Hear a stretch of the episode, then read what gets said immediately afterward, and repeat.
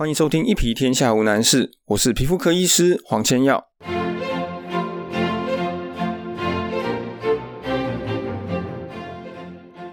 最近收到一个讯息，其实我还蛮开心的，是有一个客人他在注射消脂针，他就来处理双下巴以后，他过了两个礼拜，然后传讯息跟我说，他的效果很好，他超开心的，看到很开心，我也非常的开心。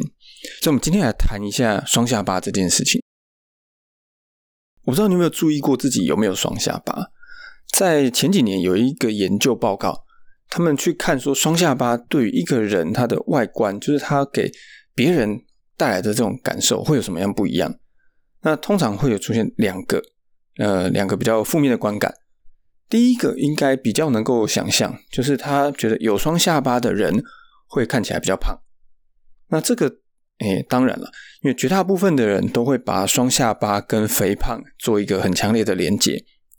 但是啊，其实不是只有胖的人才会有双下巴。哎，等一下，我会再告诉你哪些状况，即使你不胖，即使你瘦瘦的，还是可能会有双下巴。那第二个，我觉得蛮有趣的，就是他们在研究里面发现另外一个负面的观感，就是他觉得。就很多人哦，很多人在研究里面，他们找了很多人来来问，很多人都会觉得有双下巴的人看起来比较老。那这个就蛮有意思的，因为好像大家不会把双下巴跟老做很强烈的这个关联性，但是在这研究里面，他们发现，对有双下巴的人看起来会比较老一点。不管怎么样，大家总之对于双下巴都是不喜欢的。那为什么我们会有双下巴？双下巴就是在下巴这个地方看起来比较肿、比较凸出来，那很严重的时候，它就会有很多的横纹，所以看起来就是所谓的双下巴。严重一点，还有人会看起来什么三下巴这一种。双下巴的原因，我大概把它分成四种：有油的原因，有皮的原因，有肉的原因，还有骨头的原因。这听起来好像在做菜，对不对？有有肥肉，有肉，有皮，有骨头。那我一个一个来告诉你。我们先从后面来讲，先讲什么叫骨头的原因。骨头啊，就是我们的骨架。其实很多人他会觉得自己有双下巴，但是他可能又很纳闷，因为他体重又没有特别重，他没有特别胖，为什么看起来还是会有双下巴？其实一个很重要的原因就是下巴太短。下巴太短这件事情，其实很多人都有。我们这种东方人，就是亚洲人的骨架，常常下巴都是不够长的。它不只是不够长，它往往会比较后缩，就是往后面去，所以会觉得有的人他下巴这边就是突然间被削掉一截。那下巴短有什么样子的关系？下巴短，我们脖子的皮就没有地方撑，就没有地方去，所以它就会堆在我们所谓双下巴这个位置，就是在呃下巴的后面一点点，所以你会觉得这个地方看起来好多层。那这个就是骨架的原因，就骨架太短。那骨架太短要怎么处理嘞？第一个，有一些正颚的手术是可以去调整的。对，有些人他的这个呃，会觉得下巴短啊，或者是下巴不够长、不够尖，它其实是跟咬合有关联。那当然这是算比较大一点的工程。另一个比较简单的方式就是打玻尿酸。可以打玻尿酸可以把我们的下巴重建，让它呃长度也比较够，往前这个支撑度也会比较好。所以在这样子的情况下，我们就可以改善因为骨架而造成的双下巴。那这其实是一个蛮蛮呃不太一样的概念，因为很多人他来找我想要处理双下巴的时候，他很单纯就觉得说，那我是因为胖，我是因为下巴这边肉太多。但是我会告诉他说，你并没有肉太多，你并没有胖，而是你的下巴就是不够。如果说你单纯就是因为骨架不够。造成双下巴的，它的治疗效果会非常的好。第二个，我们谈的是肉。什么叫做肉？就是我们的脸部跟脖子，其实上面都有很多很多的肌肉，所以我们才能够，不管是你咬东西、吞东西，或者是做表情，我们有一片肌肉是从我们的下颌，就是下巴延伸到那个耳朵那那块骨头啊，从那个地方往下连，然后连到脖子去。然后另外呢，还有我们在舌头在里面，嗯，如果摸看自己的下巴那边往里头往舌头那边去压，你可能会摸到一块有点硬硬的、有点弹性的东西，那个是我们的舌骨。那舌骨呢，它前后也都有肌肉，舌骨有点像被悬吊在半空中那种感觉，所以它前后都会有肌肉。那总之，在我们双下巴靠近脖子的这个位置，其实它有非常多的肌肉。那这些肌肉，他的每个人的角度不太一样，他的肌肉张力，就是他肌肉的这种强度也有一点不相同。有些人他的肌肉这个地方的肌肉就是特别紧绷，所以会让它整个凸出来，因为它没有办法平贴，没有办法顺着我们想要的这个呃理想的脖子的幅度去呃去去平贴，所以它就会鼓出来。那这时候也会让我们在视觉上看起来觉得它是一个双下巴。那么这一类的双下巴，我们的处理方式相对起来就单纯一点，就是用肉毒杆菌素来治疗，把肌肉放松，让它肌肉比较能够服贴上去，那你的双下巴就会有进步。然后是皮，皮呀就是松弛啦。有些人像年纪比较大一点的时候，脖子的皮慢慢会变得比较松，它就会开始往下掉。那往下掉的时候，当然就会开始有一层一层的现象出现。所以有些人也会觉得说，这样子看起来像是双下巴，就是他觉得所谓的双下巴就是这个样子。好，那这种皮肤松弛所形成的双下巴，大概就是用一些仪器的治疗，包括说像电波拉皮啊、音音波拉皮或者镭射，在某些程度上也会让它有一点进步。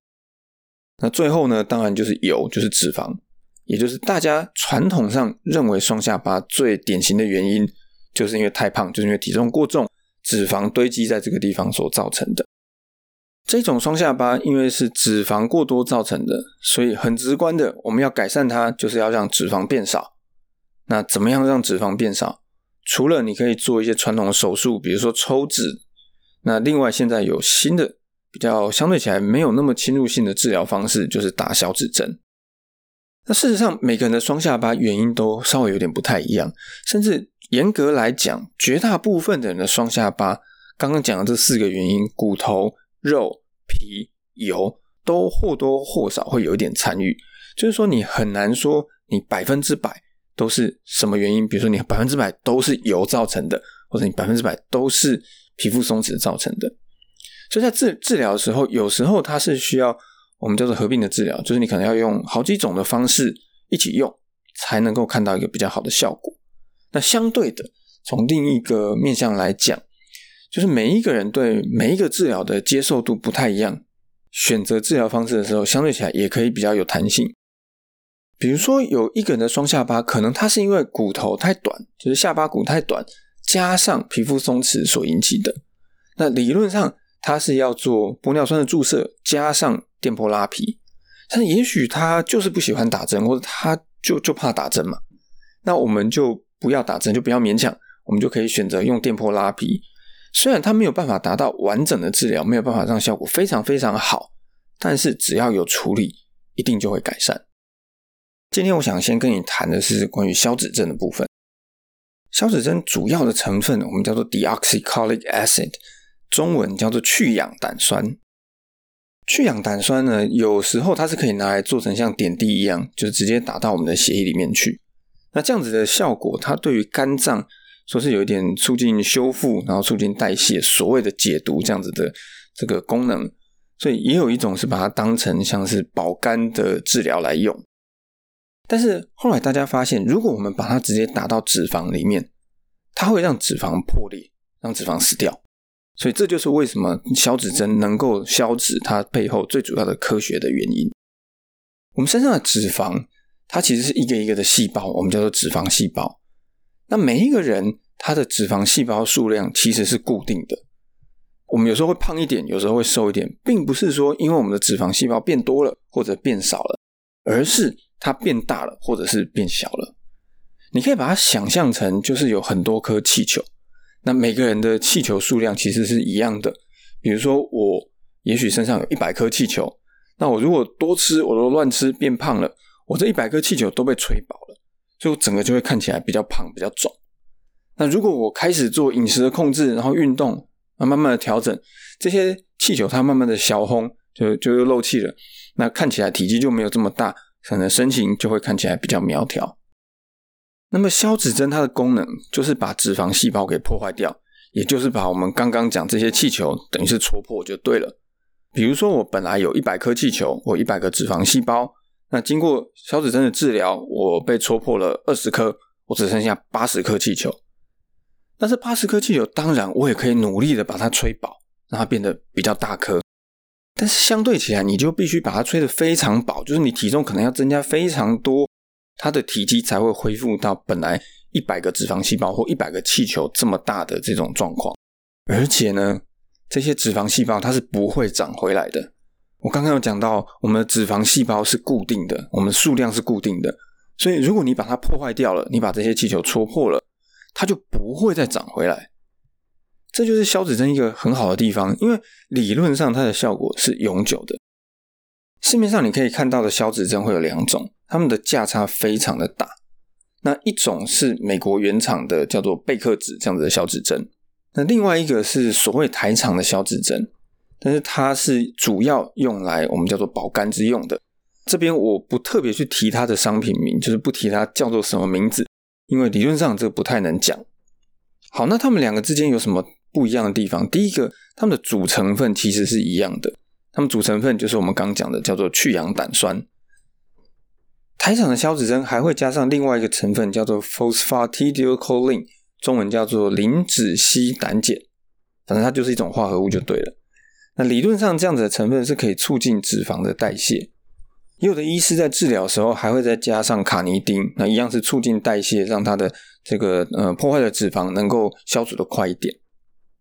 但是总之两个的主成分它是相同的，但是就法规面来讲，这两个是非常非常不一样的。美国原厂的这种贝克脂消脂针，它是在台湾的卫福部有实际取得治疗双下巴这样子的适应症。那这个意思就是说。台湾卫福部许可说，你可以拿这个针剂来打双下巴，而且你可以讲说它有这样子的效果。那当然，你要取得这样子的这个呃许可，它一定是要有很多的资料去佐证，可能包括美国原厂药资料，在欧洲可能也需要有相关的证明。然后你进来台湾以后有安全性的报告，最后你才能够取得这样子的许可。所以其实是相当不容易啊，它背后的成本很高。那么台厂的消脂针，它相对起来并没有取得这样子的适应症。它本来的适应症是拿来做肝脏的保健，就是保肝之用。那你说是不是拿来做消脂针就是违法的使用呢？其实不是，它这个是一种我们叫做适应症外的使用。适应症外的使用这个意思是说，卫福部没有说你可以这样用，但是他也没有说你不可以这样用，因为这样子的药品其实它还是安全的。就是它有通过一些相关的法规的规定，然后它并不是所谓人家讲什么伪药啊，还是什么呃假药这种，并不是，只是它的使用方式会不太一样。那你可以想象这样子啊，比如说洗发精，洗发精它本来的适应症是干嘛？是拿来洗头，对不对？但是你要把它拿来洗身体行不行？你要拿来洗澡可不可以？哎，当然也可以。但是那一定不是原厂，就是做这洗发精的原厂，它设计出来本来的初衷。但你说我我拿洗发精拿来洗身体犯法了吗？好像也没有。但是洗了会不会不舒服？诶，有可能。那这个就风险自负。所以拿台厂的消脂针来做消脂这样子的治疗，它就是一个适应症外的使用。所以医师必须要跟病患有非常详细的说明，他一定要在事前告知说，他本来并不是拿来这样用的。台厂的消脂针在台湾市场已经非常的久，它就是一直用这种非适应症，就是适应症外的治疗来存在这个市场上，已经很久很久了。单价相对起来是非常的低，那么美国原厂的消脂针就会比较贵一点，所以这价差会让很多人比较犹豫一点。那我觉得是这样子，就效果来说，也许它并没有非常非常大的差异。如果预算上是可以允许的。那当然能够用美国原厂一定是最好。打消脂针它其实是一个很快的过程，以双下巴来讲，一个双下巴打完大概就是五分钟之内的事情。那打的时候大概不会太痛，那个痛通常是可以忍受的。但是它有一个很要命的地方，消脂针打完以后会肿，而且是非常肿。那这个肿其实就是我们想要达到的一个效果。因为我们消脂针打进去以后，它是把我们的脂肪细胞给破坏掉，我们的人体，我们身体里面如果有细胞被破坏以后，那个地方就会发炎，发炎就会肿。所以其实有没有肿，就是反映了它的效果有没有正在发挥的一个重要的指标。所以打完都会肿，多肿呢？我告诉你，就是跟猪头一样肿，不夸张，就是跟猪头一样肿，而且大概会肿一个礼拜。所以在治疗之前，可能要先预留一点点稍微休息的时间，或者啦，有些人他就是等天气冷的时候，因为他可能可以穿比较高领的，甚至用一条围巾稍微遮一遮。消脂针实际在运作的时候，它的效果是这样子的，它是让我们的脂肪一层一层的消掉，一层一层的变薄，所以它很类似我们在剪头发的时候在做打薄这样子的动作。